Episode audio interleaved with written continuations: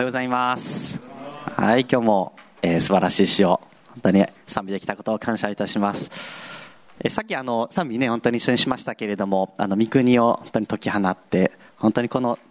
天のね本当にことがこの地で行われるようにってあの主の祈りですけれども本当に私たちがこの神の民としてですね本当にここに使わされて本当にこの御国がこの地で解き放たれていくようにって賛美しましたけれども、まあ、今日のメッセージもそこに関連するとこなんですけれども、本当にね、それを一緒に学んでいけたらと思います。それでは一言、お祈りを捧げます。イエス様、えー、感謝します。本当に、今賛美しましたけれども、私たちが本当に罪許されて、イエス様、あなたの十字架の憐れみによって、本当に天の国民としてくださったことをありがとうございます。えー、本当にそのようなものではなかった私たちですけれども、本当にあなたの憐れみによって、その暗闇から光の国へあなたが導き入れてくださったことを感謝いたします。それは本当に主あなたの御業とあなたの憐れみです。自分の本当の力ではなくて、主あなたの憐れみによってそれを成し遂げてくださったことを感謝いたします。えー、あなたの本当にこの国に属する者として、えー、私たちのこの歩みを本当に確かなものとしていくためとして、イエス様、あなたの十字架の後を追うものとして、本当にその歩みを、本当に悟って、私たちのこの心を持って歩んでいくことができるように、どうぞ今日、えー、メッセージを期待します。導いてください。イエス様の皆によって祈ります。アメン。えー、っと、風がね、吹いているということで、あの、今日も、あの、風が吹き荒れてるんですけど、まあ、前僕もあの3ビリードの時に話したんですけど、風が吹いてると、えー、精霊の風がね、本当に吹いてると、えっ、ー、と感じるんです。隣の方方とね、じゃあちょっと今、精霊の風が吹いてると言い合いましょうか。精霊の風が今吹いてますって。アはい。感謝します。本当にね、聖霊様が私たちを導いてくださっていることを感謝したいと思います。えっと、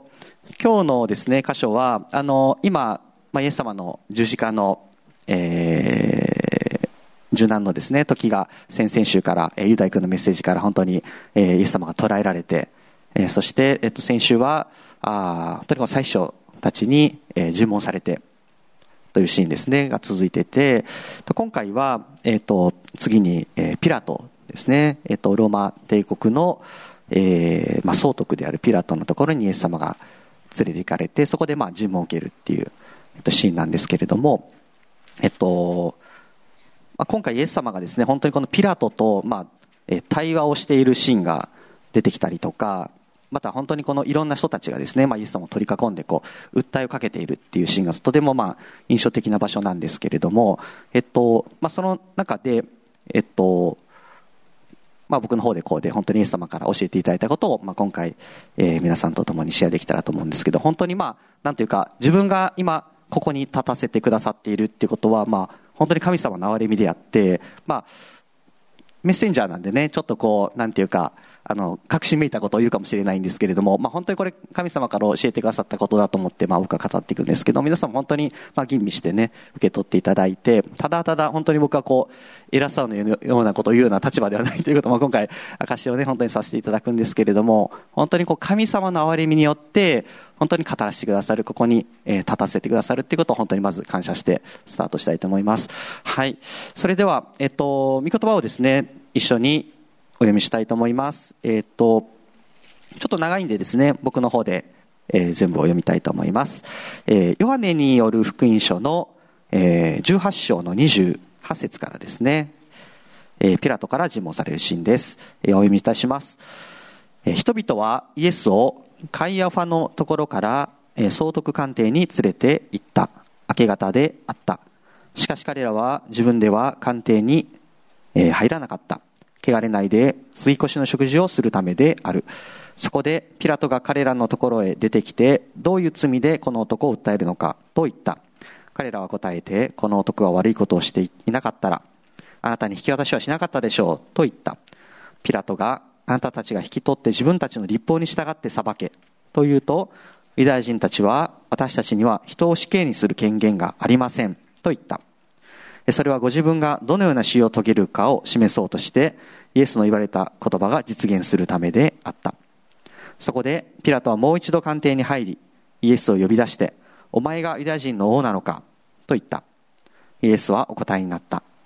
あなたは自分の考えでそういうのですか？それとも他の者が私についてあなたにそう言ったのですか？ピラトは言い返した私はユダヤ人なのか？お前の同胞や宰相たちがお前を私に引き渡したのだ。一体何をしたのか。イエスはお答えになった。私の国はこの世には属していない。もし私の国がこの世に属していれば私がユダヤ人に引き渡されないように部下が戦ったことだろう。しかし実際私の国はこの世には属していない。そこでピラトがそれではやはり王なのかと言うとイエスはお答えになった。私が王だとはあなたが言っていることです。私は真理について証しをするために生まれそのためにこの世に来た。真理に属する人は皆私の声を聞く。ピラトは言った。真理とは何か。ピラトはこう言ってからもう一度ユダヤ人たちの前に出てきて言った。私はあの男に何の罪を見出せない。ところで水越祭には誰か一人あなたたちに釈放するのが慣例になっている。あのユダヤ人の王を釈放してほしいか。すると彼らはその男ではないバラバをと大声で言い返した。バラバは強盗であった。え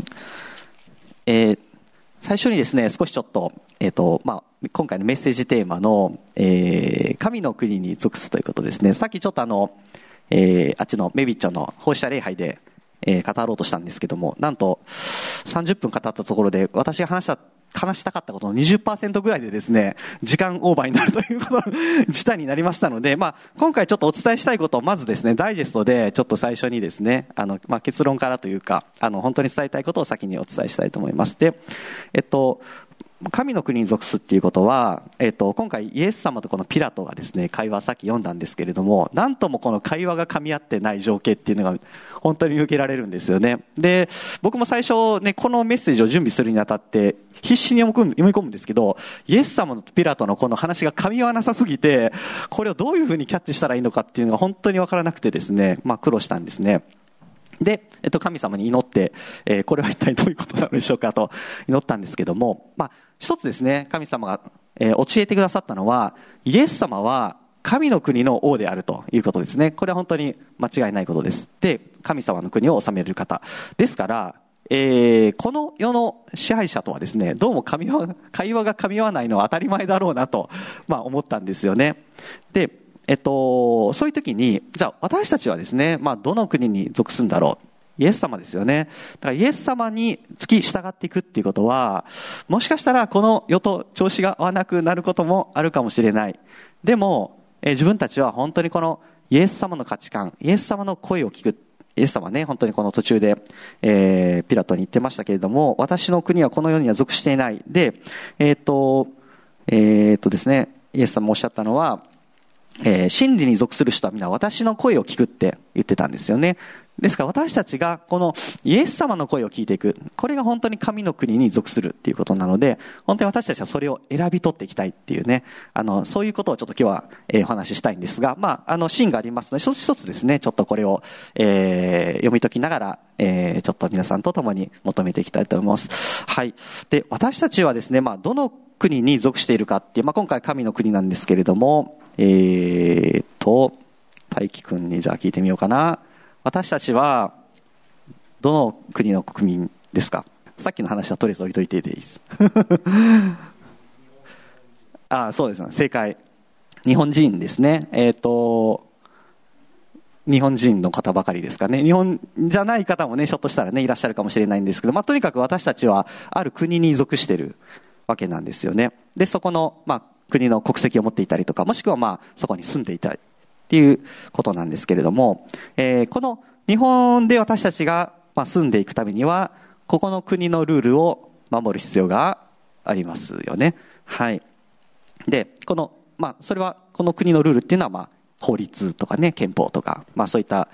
いうふうに呼ばれているものなんですけれども、まあ、この法律っていうのは、えー、このすべての国民がですね、まあ、安心して、え、そして暮らしていくために、まあ、より良い社会を作っていくためのルールですよね。で、その私たち国民はそのルールを守っていくことによって安心して暮らすことができる。まあ、それが、えー、と、この法律というものなんですけれども、えー、同じように、えー、この神様の国にも、えー、そういった法律、ルールがあるんじゃないかと私は思ったんですね。で、えっと、この神様の国に属する人は、どうもその神様の国のルールを守るはずだと。それに従うはずだと思ったんです。で、じゃあ神様はなんでね、そういうルールを作ったのかっていうと、やはりその自分の国に属する国民を、えー、本当に守りたい。そして豊かにしたい。健康にしたい。本当に祝福されてほしい。えー、本当に生き生きとね、本当に自分の人生を歩んでほしい。まあ、そういうふうに神様は願われているので、えっと、そういうルールを作られている。で、私たちがそのルールに従って生きていくことができれば、本当のね、この誠の豊かさ、誠の、えー、喜びっていうのを私たちが体験していくことができます。アメンでしょうか？ね、感謝します。で、えっと、ところがですね、悪魔がいますよね。悪魔は私たちがその神の国のルールからまあ外れることを願っていますね。ですから、まあ、その神様のカバーリングから外れるように策略を練ってですね、私たちの本当にこの心とか生活を揺さぶってきたりとか、えー、そしてまたですね、その今ね、神の国に属してない方が、えー、その神の国に属そうとしてるのを邪魔したりとかですね、えー、そういうのを、しようとしてきます。で、まあ、今回先ほども話しましたけども、えっと、その神の国の王であるイエス様が、このピラトの裁判官によって裁かれるシーンなんですけれども、えー、っと、まあ、そこで取り巻く人たち、最初、えー、立法学者、ファリサイ人、えー、選手は逃げ出した弟子たちとかね、あと、まあ、ペテロさんとか、いろんな人たちがいましたけれども、えー、まあ、そういった人たちの、こう、ちょっと思いとかですね、まあ、そういった考えを、えー、本当にこう、フォーカスしながら、私たちがこの神様の国の国民として、まあ、どのような歩みをしていくのがいいのか、えー、また本当に、えー、イエス様のね、足を通って、どのように生きていったらいいのかっていうのを、まあ、本当に、えー、悟りっていうのをですね、与えられていきたいと願います。はい。えー、主に期待しましょう。メン。じゃあ、御言葉にですね、入っていきたいと思います。えっ、と、最初ですけれども、えー、28節人々はイエスをカイアファのところから総督官邸に連れて行った。明け方であった。しかし、彼らは自分では官邸に入らなかった。汚れないで杉越の食事をするためである。え、イエス様がですね、この総督官邸に連れて行かれた時は、まあ、すでに明け方ということで、えっと、他の福音書ではですね、まあ、その下役たちに捕らえられていた時にイエス様は目隠しをされて、本当に、えー、侮辱されたりとかですね、殴殴られて、もう馬鹿にされてですね、お前を殴ったのは誰だって、まあ、そのようにイエス様も恥ずかしみを受けられてたんですよね。で、この人々っていうのは、えー、最初とか、まあ、ファリサイ派の、ファリサイ派の人々が主な人たちだったんですけれども、まあ、このえー、最首相たち、えー、ファリサイ派の人っていうのは、えっ、と、皆さんね、イメージの通り、まあ、この聖書っていうのを非常に厳格に、えー、守ろうとされる、ね、方々で、えっ、と、この箇所にも書いてあるんですけれども、え彼らは自分では官邸に入らなかったって書いてましたね。えっと、要はピラトがいるところの家に、えー、入りたくなかったんですけども、えー、それはなぜでしょうかという、後ろにちょっとね、書いてますけれども、誰か言ってほしいかな？今も読んでみましたけれども、答えは、えっと、汚れないで杉越の食事をするためであったってね、書いてるんですけど、えっと、なぜかというと、えー、当時のですね、ま、ユダヤ人は、えー、この外国人、ピラトは外国人なんですけど、外国人と交わると、なんか自分が汚れてしまうというふうにね、考えられていたそうです。で、あの、ですから、まあ、このファリーサイ派の人たちはどうもこのピラト総督をですね、汚れた人だと思ってたのかもしれないですね。はい。で、えっと、でも、あの、後に、えっと、神様で、あの、まあ、ペテロさんに教えてくださるんですけど、神の国の価値観は、えー、そうではないと。本当に神様は、えっ、と、後にペテルにですね、教えてくださいました。どんな人のことも、えー、記憶ないとか、汚れたとか、言ってはならないと、神様は教えてくださったんですね。えっと、その箇所は、えっと、まあ、その、本当にですね、福音の恵みがですね、えー、私たち違法人ですね、日本人にも、本当にこの福音が注がれていく、恵みが注がれていく、まあ、本当にそのためにですね、あの、教えてくださったことです。えっと、まあ、その違法人に与えられた福音の恵みについてはイエス様が、えー、マタイの福音書でもですね、語られているんですが、ちょっとこれ私の方でお読みいたしますね。21章の42節に、えー、イエス様がこう言われています。イエスは言われた。聖書にこう書いてあるのをまだ読んだことがないのか。家を建てる者の世代史。これが隅の親石となった。これは主がなさったことで私たちの目には不思議に見える。だから言っておくが、神の国はあなたたちから取り上げられ、それにふさわしい目を結ぶ民族に与えられる。この石の上に落ちるものは打ち砕かれ、この石が誰かの上に落ちれば、その人は押しつぶされてしまう。最初たちやファリサイ派の人々はこの例えを聞いて、イエスが自分たちのことを言っておられると気づき、イエスを捕らえようとしたが、群衆を恐れた。群衆はイエスを預言者だと思っていたからである。本当にこの福音が私たち法人に注がれるイエス様が予言しておられてイエス様の今からですね受けられようとしている十字架っていうのは、えー、本当にこの私たちのためっていうことなんですね。本当に主のある意味に感謝いたします、と、で続けてあの次の箇所に行くんですけれども、えー、と29節からなんですが、えー、そこでピラトが彼らのところへ出てきてどういう罪でこの男を訴えるのかと言った。彼らは答えて、この男が悪いことをしていなかったら、あなたに引き渡しはしなかったでしょうと言った。えー、ピラトが、あなたたちが引き取って自分たちの法律に従って裁けと言うと、ユダヤ人たちは私たちには人を死刑にする権限がありませんと言った。それはご自分がどのような死を遂げるかを示そうとして、イエスの言われた言葉が実現するためであった。はい。えっと、朝早くにピラトのところに人々が来て、えー、訴えてるんですよね。あのでも、ピラトは、まあ、出てきて言いましたね。どういう罪でこの男を訴えるのかと言い返しましたけれども、なんかこの様子から、もしかしたらすでにね、もうこの騒ぎっていうのは多分もう朝っぱから、朝っぱらからものすごいこう大騒ぎになっていて、一体何事や？というようなあの状況になってたかもしれないですね。もしくは、もしかしたらピラトには事前にね、今こういうことが起きてますっていうのが情報として入っていたかもしれないんですけれども、えー、とにかくまあこのパリサイ派の人たちはピラトに訴えかけるんですよね。で、えっと、この男が悪いことをしていなかったらあなたに引き渡しはしなかったでしょう。ですからもう彼らは本当にイエス様を、えー、罪に定めたくって、えー、とにかく憎きイエス・キリスト、イエスを本当に、えー、罪に定めたい。どうにかして定めたいと、まあ、思っているわけなんですね。で後半で、えっと、ピラトは、えっと、自分たちのね、法律で、ちょっとこう、どうも、厄介なことに巻き込まれそうだなというね、感じがしてるのかもしれないです。ああ、これはちょっとやばい匂いがするなと。うん、ちょっと自分じゃなくて、これはもう、すごいね、この騒ぎ立てて、まあ、要はそのボートみたいな感じになっている群衆を見て、うん、これは自分じゃなくて、ちょっとお前らの中で解決しろよというふうに思って、そういうふうに言ったのかもしれません。でも、ユダヤ人たちはこう言うんですね。私たちには人を死刑にする権限がありません。これはまあ、もっともなことで、え、当時のあの、ローマ、えーとあえーと、イスラエルっていうのはローマ帝国の属国でしたので、えーとまあ、人を死刑にする裁判っていうのは、まあ、これローマ帝国の決定でなければすることができなかったっていうのが、まあ、これ時代的な背景にはなるんですけどもでもここからですね伺い知れるのはもう明らかにこの死刑にしたいと思ってるんですねこの人たちは。イエス様を。本当に殺したい、まあ、それぐらい本当に憎い。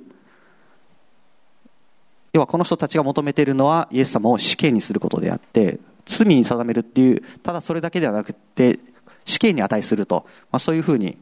訴えかけているわけなんですね。今ちょっとこんな感じでですね。私は淡々と今語ってきてるんですけれどもえっとまあ、こう聖書を今見ているときになんかこう今ちょっと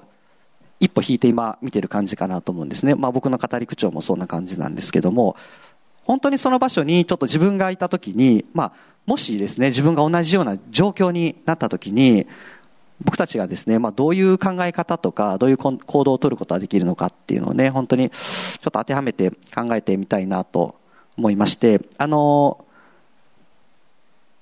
ちょっと引いてみるのもいいし、えっと、こうやって入り込んでね、その人物になりきって考える、両方大切なことなんですけれども、まあ、ちょっと今からその中に入っていくっていうことをしたいかなと思います。で、えっと、先々週からね、このシーンが続いているので、いくつかちょっと登場人物が今ね、いますので、えっと、この後ですね、ちょっとシェアリングしたいなと思ってですね、あの、登場人物の特徴をちょっと僕今から説明するので、2つ質問があるので、話し合ってほしいです、近くの人と。で、まず質問1個目。この中で、えー、どの人物が今の自分に近い、または、えー、共感ができるでしょうか当てはめてね、ちょっと人物後で言いますので。はい。で、二つ目の質問は、その理由はなぜですか？っていうことです。じゃあちょっと登場人物を今から言っていきますね。まず一つは、えー、祭司長、ファリサイ人ですね。この人たちを象徴する言葉、これちょっと今僕の主観で言うから、皆さんも別の視点があればシェアリングしてほしいんですけど、僕が思ったのは、この人たちを象徴する言葉、勤勉、えー、努力、自分の正義、えー、宗教的地位、自信、尊厳、名誉、えー、自分をよく見せたいという言葉があるかもしれ、当てはまるかもしれないです。はい。で、えっと、もう一つ、下役たちですね、いましたよね。この人たちの特徴は、えー、盲目的な忠実、えー、神ではなく人に従う。えー、特にまあ、その行動としては大祭司に口答えをしたイエス様を平手を打ちをね選手したっていうのが、えー、象徴的な行動でしたでもう一つは今回登場する、えーと、ピラトですね、えーと、このピラトという人はねまあ、結構このまたいろんなこう側面が見えるんですけど、まあ、一つの側面はどうもこう面倒なことには関わりたくないという気持ちがあるかもしれないです。でもはっきりとは書かれていません。えー、事なかれ主義っていうのがもしかしたらあるかもしれないです。そして、えっ、ー、と、権力者ですね。ローマ帝国から、本当にこの、えー、総督として任されている権力者であります。プライドは高い人物かもしれません。はい。で、えっと、今回は描かれていませんけれども、えっと、先週言いました、えー、逃げ出した弟子たちですね。えっと、イエス様が十字架、えっと、あと、捕らえられて、えっと、逃げ出してしまった弟子たち。そしてもう一つは、えっと、ペテロと、もう一人の弟子。えー、この二人はイエス様に付き従いました。でも、えっと、知らないと言ってしまったということもあります。えー、そして最後にイエス様ですね。ご自分の使命を全うされようとしているイエス様がいらっしゃいます。ということで、意外とたくさんの人たちが出てきましたけれども、まあ、ちょっと聖書を見返しながらですね、もしよければ、ちょっとお近くの2、3人の方たちでですね、ちょっとグループを作っていただいて、1個目の質問、この中でどの人物が今の自分に近い、または共感できますかっていうのが1つ目。で、2つ目は、その理由はなぜですか？っていうことで、まあ、もしちょっとこの後発表してもいいかなっていう人がいれば、手を挙げていただきたいかなと思うので、ちょっといいね、これ発表しようかっていうのがあれば、ちょっと決めてもらってもいいかなと思いますので、えっと、やってもらえたらと思います。はい。じゃあちょっと、2、3人でお願いいたします。はい、大変盛り上がっておりますけれども、縁も竹縄ですがという感じですけどね。あの、元の席に戻っていただいて、ちょっとね、シェアリングを終わっていただければと思います。いいですよね。こうやってなんか聖書を一緒に読みながらこうシェアするってめっちゃ感謝ですね。本当に。OK ですか ?OK ですか？はいはい。じゃあ美人も切っていただきまして。いや、なんとあの、さっきですね、今、ズームで礼拝をしているあの家族から電話かかってきて、あの一緒にシェアリングをしてくれたっていう感じで、本当にすごく感謝でね、あのー、ちょっとシェアすると、あの、えっ、ー、と、奥さんのね、奈々ちゃんは、今回、下役がどうも共感してるということで、目に、えー、見えやすい。人にはどうも従いやすいとね、いうことがあったりとか、セイラは、えっ、ー、と、逃げ出した弟子たちということでね、怖いから逃げちゃうって 言ってました。はい。ということで、本当に感謝なんですけど、あの、もし皆さんどうですかね、今、シェアリングした中でちょっと言ってもいいよっていう人があれば、言っちゃって。あ、きよちゃん。はい。はい。えっと、私は、えっと、ピラトが召喚できました。うん、で、ピラトの特徴をもう一回言うと、面倒ごとには関わりたくない権力者、プライド高めというところで、えっと、自分が、その、今クラスを持たせてもらってて、30人おって、で、その子たちが、主張を言うんですよ。これは僕はこうだ、俺もこうやったのにとか、私はこうだったみたいな、いろんなわーって言った時もう、あ、もうめんどくせえと思ってしまって、もう、もうええやんとか言って、もういいやん、それもうほっときなよみたいな感じで、割とそうなったりとか、あの、やっぱり権力者っていうところで、そのクラスの中ではやっぱ一番自分が引っ張っていくっていうところに立った時に、プライドが立ち上がってきたりするんですよ。で、まあ普段その部分ですごい戦ってる部分もあり、負けてしまったら、後で、ああってなるっていうところで、こうあピラトにすごく共感しました。ありがとうございます。作手。なんかね、どうも、教師の方、ピラットに共感する人なんか多いかなって僕印象ですね。なんかクラス収めないといけないから大変なのかな、みたいな。お疲れ様です。はい。よいしょ。他ありますか？なんか、もう一個ぐらい欲しいかな？あ、OK。ありがとう。私は最初、最初最初、はい、最初。方に共感しました。うん、と自分の正義、自分のこれっていう義をこうも持ってしまうと、うん、そこに突き進むじゃないですけど思い込んでしまったり、うん、こう自分の義っていうのが立ち上がったら一緒にプライドも立ち上がって神様にイエス様に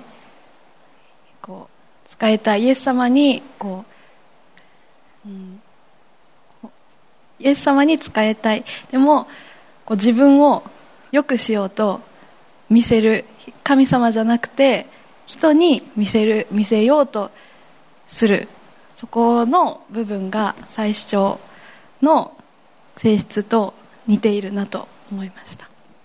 りがとうございます。作詞素晴らしい自分の弱さをね本当に出していただいてありがとうございます。他何か言いたい？ここに言っとかんとって大丈夫ですかね ?OK。じゃあ僕もちょっとね、証をさせていただきたいと思うんですけれども、えっと、僕はですね、えっと、まあ、今回、もういろんな人に当てはまりすぎてって感じですごく悩んだんですけど、あの、こんな感じでですね、まあ、今日はメッセージをさせてもらってます。で、あの、普段はまあ賛美のリードとかでですね、本当にこの、まあ、前に立って何かをするっていう機会がとても増えてきました。はい。で、そのような中で、えっと、まあ、こういうふうにね、こう、一生懸命準備をしてくるんですね。まあ、今回もこう、バリバリに原稿書いて頑張りすぎて、時間足りなくなるぐらい頑張っちゃったんですけども、あの、そんな感じで、まあ、ちょっと神様のためにやろうと思って、えー、準備をしてきたりとか、まあ、賛美もね、本当にいいものを提供したいと思って、こう、一生懸命家でこう、ギター練習したりとか、リードを練習したりとか、えっ、ー、と、で、今回、CD もできて本当に感謝なんですけれども、これもね、本当にすごいいいものを作りたいなと思っても一生懸命考えて、あの、いろんなことやってたんですけれども、で、まあ、それ自体はね、本当にいいことでね、神様のために一生懸命頑張るっていうことは、あとても良いことなんですが、あその動機とかね、目的、自分の心っていうのを神様は本当に見られるっていうのが、あすごく示されてた部分で、あのー、だんだんですね、自分の動機が、最初は神様のために本当に良いものを提供したい。本当に神様のために良いものを捧げたいって思ってたのが、えー、やっぱりこういうふうにね、前に立つことが増えると、皆さんから本当に、えー、いい言葉をね、いや、せいさん今日も良かったよとかね、言ってもらったりとか、あのー、そういうことをやっぱり言っていただくのは大変嬉しいです。ありがとうございます。なんですけども、えっと、だんだんね、それがこう、気持ちよくなってきちゃうんですよね。で、あの、本当に感謝して受け止めていくんですけれども、あの、だんだんそれを、言葉を受け止めるために、え自分が頑張るっていうふうに、えー、なんかそういう、あの、ふうにね、やっぱちょっとずれてくる感覚を最近覚えていまして、えっと、そうなるとね、やっぱり違うんですよね。神様っていうのは、あ自分をよく見せたいってさっきね、ファリサイ人とかの人たち、あの、要は、なんか、褒めたたえられたいってなってくるわけですよね。神様じゃなくて自分が。そういうふうにすり替わってくると、えっと、それは、やっぱり自分がこの神様の心を求めていないっていうことになってしまうので、えっと、自分のこのプライドが立ち上がってくるってさっきね、みどりちゃんもシェアしてくれたんです。同じように、やっぱり、あの、自分をこうすごいように見せたいっていう心が、やっぱり出てくると、それは、違うので、神様に本当にへりくだってね、神様が求めておられるのはへりくだる人で、本当にこの神様の声を聞いて行うってさ、イエス様はね、あの、最初にも言いましたけれども、それを行う人をイエス様は求められているんですが、ちょっとそれとずれてきてしまってるなっていうのをとても感じました。これが教会の中の自分です。で、一歩、じゃあ、日常生活の大塚誠二さんなんですけども、あの、とある会社に。皆さんね、ご存知ですけども、あの、勤めておりますけれども、えー、っと、世の中の、まあ、例えば特に大きい組織の中でですね、働くっていうことは、とても、まあ、僕も頑張って、あの、自分なりにこう、忠実に働こうとしてるんですけれども、まあ、下役がね、あの、そうなんですけど、あの、盲目的に、えー、その中でこう、従って働くっっていうふうになる、まあ、恐れがあるなと思っています。で、えっと、特に大きい組織になるとみんなをまとめないといけないので、えっと、価値観っていうのをとても大事にしてるんですよね。あの、組織っていうのは。だから、えー、もちろん、営業とかになると目標、今日はね、あの、山さんがあの、目標っていう話をしてくれたんですけど、目標があって、この数字を達成するためには、えー、何をしたらいいのかっていうね、行動計画があって、そして結果があるって言ってくれたんですけども、さらにその上に、目的とかビジョンがあるってね、話をしてくれたんですけど、人が集まれば集まるほどそのビジョンを共有しないと同じ方向に向かえないから、同じように世の中もそのビジョンっていうのを打ち出して求めてくるっていうのですね。で、これって、あの、すごくいいことが書かれてるんですよ。あの、社会のため、地域のため。本当にね、この地域を良くするためとかね、本当にそういういいことが書かれてるんですけれども、まあ、そこの目的が設定されている、まあ、背後の思いっていうのも私たちは特に、ね、注意してちょっと見ていく必要があるのかなと思いまして、まあ、企業なんで当然、えー、例えば上場していると、えー、利益を上げるっていうことが最終目的になりますから、え、ー、と、まあ、そこに向かうための、やはりビジョンが設定されてたりとかですね、あの、企業が継続をするため、あの、まあ、とてもね、長い、えっと、企業なので、えー、それが、まあ、本当に生き、生きていくために、えー、そういう、まあ、ビジョンっていうのが設定されております。教会もね、まあ、今年、えっ、と、50周年感謝なことに、あの、本当に迎えることができたのは、これは、えー、神様の、まあ、ビジョンをこの教会が本当に受け取って、皆さんが本当に一つとなってそれに向かっているっていう、まあ、そういう積み重ねがあるからね、本当に、えっと、50年続いて、しかも前進をし続けているっていう、あの、そういう状況なんですけど、まあ、結局悪魔も同じようにそれを使ってですね、あの、神様のこのシステムっていうのを使って、えっと、世の中でも似たようなことを再現しようとするんですよね。でも私たちは本当にそれに惑わされてはいけないなと思って、自分はでも、あの、やっぱりその中に入っていくと、そういう価値観教育みたいなのがあるから、あの、同意していくわけですね。まあ、変なことは言ってないわけなんで、あ、とてもいいことだなと思って、同意していくんですけども、盲目的、盲目的になるのは、とてもまあ危険なことで、あの、っていうのはね、どうやってそれを、今回ちょっとまあメッセージにも、あの、中心にも繋がってるんですけども、自分のこの立ち位置っていうのを本当にいつも確かめないといけないんですよね。世の中なのか、神の国なのか。で、それが本当に揺らぐと、だんだんこう、ずるずるとこう、入っていってしまうし、えっと、なんか成功してるかもしれないですね。世の中の方でうまく、あの、例えば、えー、給料が上がるとかね、出世するとか、あまあ男性だったらそういうのがあるかもしれないし、えっと、人間関係がうまくスムーズにいってるとかね、まあ表面的には、あすごくいい状況っていうのが恵まれてるかもしれないんですけれども、神の国の価値観っていうのはそれだけではないっていうことなんですね。だからもしかしたら、えっ、ー、と、最初にも言いましたけど、この世の中とちょっと自分はずれてるんじゃないかなってね、もしかしたら不安な人もいるかもしれないんですけれども、今回イエス様も、えっ、と、ピラトとこの話しながら全然噛み合ってないんですけどね、恐れてないんですよね。私たちはこの世の中とちょっと噛み合わないかもしれないんですけども、神の国に属するならば、恐れる必要はないってことです。はい。本当にね、そこをちょっとあの、今日、キャッチね、できたら本当に感謝だなと思います。えっと、そして、えー、っと、次のですね、シーンに向かっていきますけれども、えヨハネの次のシーンがですね、そうですね、33節からですね、えー、そこで、ピラトはもう一度官邸に入り、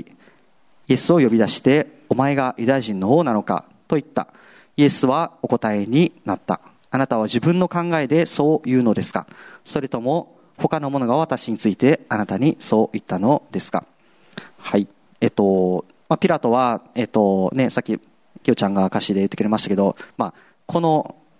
裁判官としての責任を果たさないといけないからあ再びイエス様に尋問するわけなんですよね、え、お前がユダヤ人の王なのか？聞くんですけど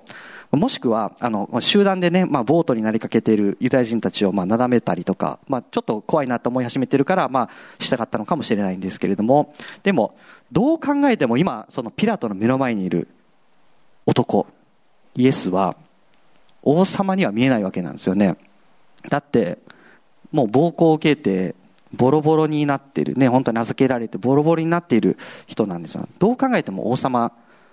ユダヤ人たちは王様こいつが自分を王だと言っているって訴えてるんですけどもそういうふうには見えないんですよね。でもこのルカの、ま福音書を見たら、まあ、最初たちはですね決めつけてこんなことを言っていますね。この男は我が民族を惑わし皇帝に税を納めるのを禁じまた自分が王たるメシアだと言っていることが分かりましたっつってね、まあ、そういうふうに訴えかけてイエス様をとにかく死刑に定めようとこのローマの皇帝に立てつく悪者なんですみたいな感じでですね。まあ、とにかく頭に血が上ってもう自分たちが言ってることが正しいのか正しくないのかもうわけわからんかもしれないんですけどとにかくま正しいと信じ込んでイエス様をま罪に定めようとしているわけなんですね。でも、えっと、全部イエス様っていうのはそのこともご存知でこう言います。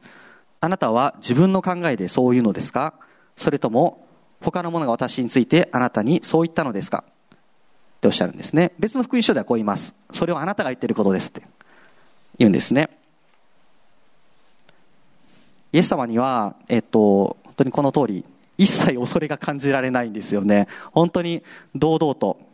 相手の求めていることを答えるというよりも、いつもイエス様っていうのはこの、まあ、神の国のことをね、本当に語っておられるということです。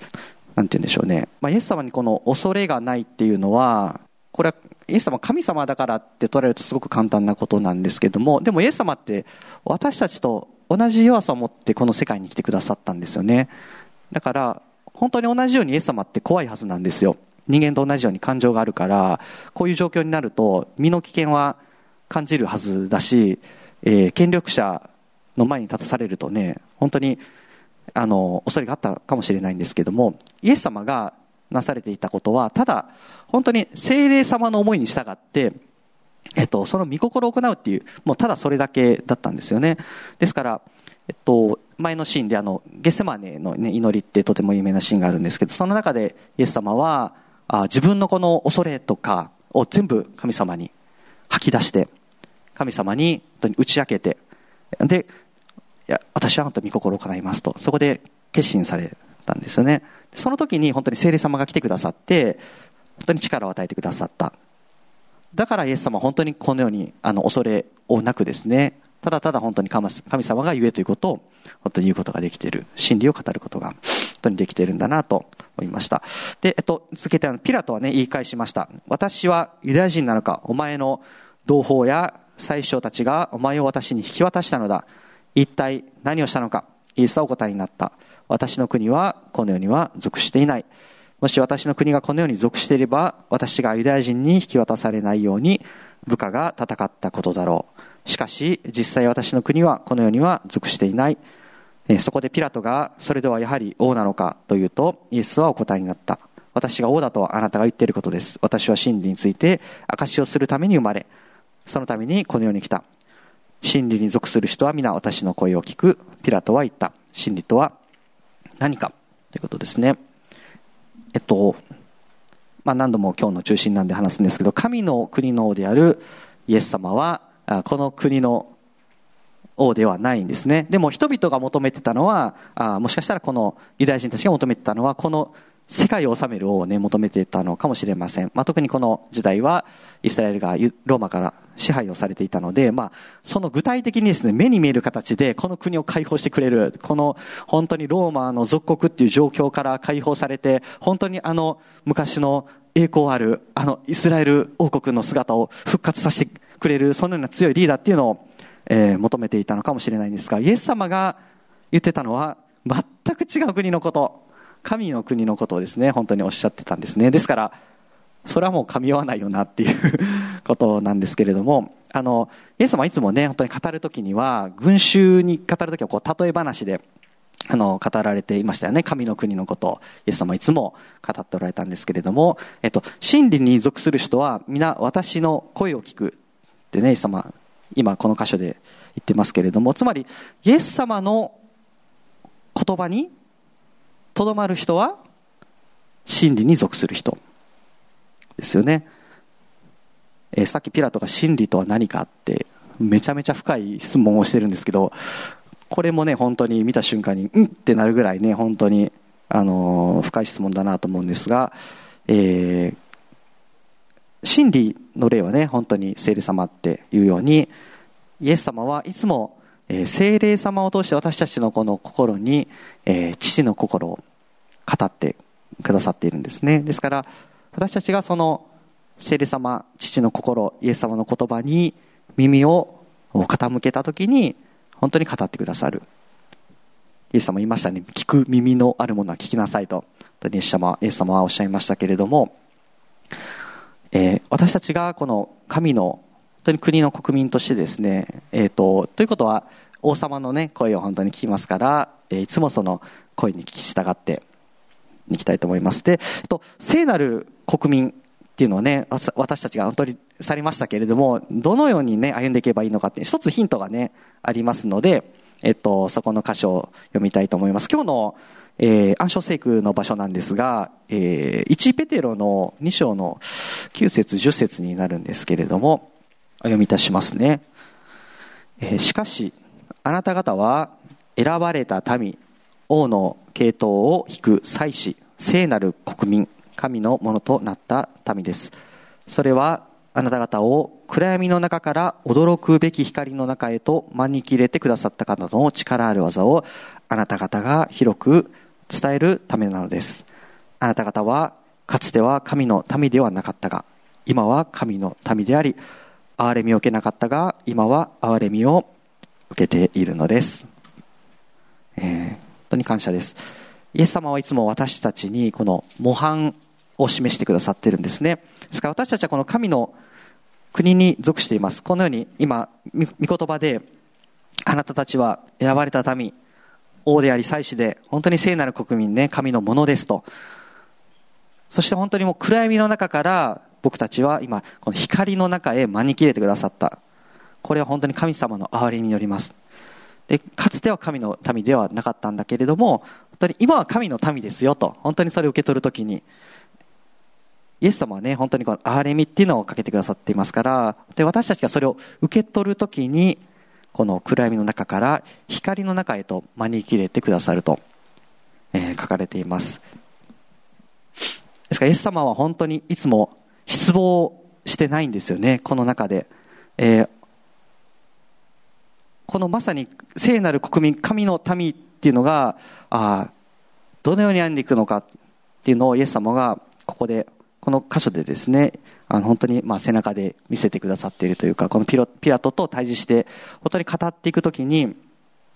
イエス様は本当に恐れないで、えー、神の国の民として本当に力強く歩ま歩まれているというのを、ね、本当に感じることができます。はい。えっと、でですね、この後に、えー、シーンが少し変わりましてですね、まあ、本当に今日語りたかったことはまあそこまでなんですけれども、まあ、ちょっと具体的にあの私たちのまあ生活の中に、まあ、今回ちょっとこの教えられたことっていうのを適用していきたいかなと思うんですね。ですから、あの、なんていうかこう、イエス様の本当に声を聞いて歩んでいくっていうのがとても大事なことっていうのがまず一つなんですけれども、まあ、最後のシーンで、えー、ヨハネの18章の38からですね、ちょっとシーンが変わりますが、続けていきます。ピラトはこう言ってからもう一度、ユダヤ人たちの前に出てきていった。私はあなたの、あ私はあの男に何の罪も見出せない。ところで、水越祭に誰か一人をあなたたちに解放するのが慣例になっている。あのユダヤ人のを釈放してほしいか。すると彼らは、その男ではないバラバを、と大声で言い返した。バラバは強盗であった。えピラトはですね、もう一度イエス様を、まあ、罪がないってね、やっぱりあの、本当に普段、えっ、と、総督として、あの、この仕事をしている以上は、えっと、正しく裁く必要があるし、でも本当にこの、まあ、プライドがね、あったのかもしれないんですけれども、まあ、自分の信念に従ってイエス様を、まあ、釈放しようとしている姿が見受けられますけれども、でも、もうユダヤ人たちはもう止まらく、止まらなくなってるんですよね。で、もう本当にボートのようになって、イエス様じゃなくてバラバっていう、まあ、本物の強盗を、えー、釈放しようと騒ぎ立てている状況です。これはもう誰にも止められない状況。誰もこれはおかしいことだって言えない状況。本当にこう何も考えず、ただのその場の空気に流されて、えー、叫んでいる群衆っていうシーンが、えー、見受けられます。で、あの、この状況がですね、まあ、ちょっと少し私の話が変わるんですけれども、まあ、同じように今の私たちのこの世界でも、えー、起きてるんじゃないかなってすごく、まあ、今週思わされることがありましてですね、この前あの、えっ、ー、と、選挙ラインであの BFP ジャパンであのイスラエルのまあ、今の状況っていうのをですね、本当に流してくださったんですけれども、えっ、と、まあ、今、このハマスから、えー、大規模な、まあ、テロをですね、イスラエルが受けて、えー、国家の、まあ、存亡をかけて戦っている状況なんですけれども、最初はイスラエルっていうのは、えー、ハマスからこう、えっ、と、なんていうんですかね、まあ、奇襲攻撃、テロ、手を受けた、まあ、かわいそうでね、本当に被害者の国っていうふうに、えー、報道されてたんですけれども、えー、今は少しちょっと空気感がね、変わっているのを少し感じるかもしれないんですが、私もまあ LINE ニュースとか、えー、まあ Yahoo ニュースとか、まあ、日本のこのメディアを見ていくと、だんだんとこう、メディアがですね、まあ、えっ、と、空気感変わってきてて、えー、イスラエルが要は力のないこのガザの、え、一般市民を巻き添えに本当に降伏してるんじゃないかっていう、まあ、そこだけがすごくね、クローズアップされてるし、えっと、あと、え、被害者の数とかね、あの、これも、まあ、本当に正しいものかどうかわからないんですけれども、ただその数だけっていうのがクローズアップされてて、あの、どうもこうイスラエルっていうのが、まあ、祝い物いじめをしているみたいな風潮がちょっと広がってきているのかなと感じています。で、えっと、今このバラバンのシーンを、えー、当てはめてみると、まあ、一旦そのようななんかその空気感っていうのかな、あの風潮っていうのが広がってくると、あの、この時と同じように、その集団的なこの心理に逆らって、いや、それってちょっとおかしいんじゃないって、とてもね、言いにくいような状況になってきているなっていうのを感じてまして、あの、そのね、本当に本来、最初にテロを受けてたくさんの人が殺されたりとか、まあ、誘拐されている、その最初の事実っていうのがどんどんどんどんこう小さくなっていってしまって、えっと、代わりにその後から後から出てくる、まあ、特に、まあ、あの数字を、ね、あのハマス側で発表しているのは、まあその、関係組織によって、えー、発表されているそのガザの被害者の数がそこだけがまあ切り取られて本当にクローズアップされているっていう状況になっているのかなと思います。でこれはまあちょっと今回のメッセージのテーマの、まあ、一つの適用のね、例なんですけれども、まあ本当に私たちはこの神の国の民として、この、まあ、メディアで流されている情報を本当に鵜呑みにしないっていうね、こと。本当にこの聖書の御言葉、神様の計画っていうのに、まあ、しっかり立っていく必要があるのかなと、あの、感じています。で、私たちは群衆ではないですよね。イエス様の弟子ならば、あ神の声を聞いていくし、まあ、その、真理っていうのを本当に大切にしていく必要がありますね。真理はイエス様の声ですね。神様の声。これに本当に属して私たちが立っていくときに、本当にこの社会、日本の社会に使わされる、えー、クリスチャンとして、本当にこの神の国の側に立っていく。まあ、これが、えっ、ー、と、一つ私たちにちょっと今託されている、まあ、今回適用の一つかなと思いますね。他にも、まあ、たくさん各個人個人の方々与えられている、ね、現場っていうのがあります。家族、えー、学校、職場、当にたくさんね、本当に与えられている場所があると思いますが、その中で本当に私たちが、この神の国に属するものとして歩んでいきたいと願います。はい、感謝します。じゃあ、お祈りをいたします。イエス様、感謝します。本当に、えー、私たちは、本当に聖なる国民として、あなたが十字架として、十字架を通してあなってくださったことをありがとうございます。それは本当に神様あなたの憐れみです。かつては憐れみを受けなかったけれども、今は本当に憐れみを受けています。そして、暗闇の中から驚くべき光の中と主はあなたはおっしゃいました。この驚くべき、本当にあなたの光の中へと招き入れてくださった方、本当にこのあなたの力ある技を私たちが本当に言い広めていくためです。それを本当に伝えていくためです。そしてそれは私たちの本当にこの人生を通して、また、えー、本当に私たちがそこで使わされているその生活を通して、それを広めていくものですから、どうぞ、あなたのこの声に私たちが聞き従うことができるように、どうぞ助けてください。いつもあなたの声を聞くことができるように、朝起きた瞬間、また本当に、えー、移動している途中も、また本当に働いている中でも、本当に学校にいる中でも、いつもあなたの声を聞くことができるように、いや、本当にそれに私たちが耳を傾けることができるように、どうぞ助けてください。本当にその時に不安、恐れがないです。何か、ちょっと違うんじゃないかという、本当にこの世と調子が合わないこともあるかもしれないけれども、イエス様あなたがされたように、私たちはいつも神の側に立っていくことができるように、どうぞ導いてください。その時に本当に主あなたの栄誉、栄光を受けることができる。あなたの誉れを受けることができるから感謝をいたします。あなただけ、あなたからの本当に私たちは誉れを受けていきたいのです。感謝いたします。それを求めていきます。感謝して、イエス様の皆によってお祈りいたします。アメン。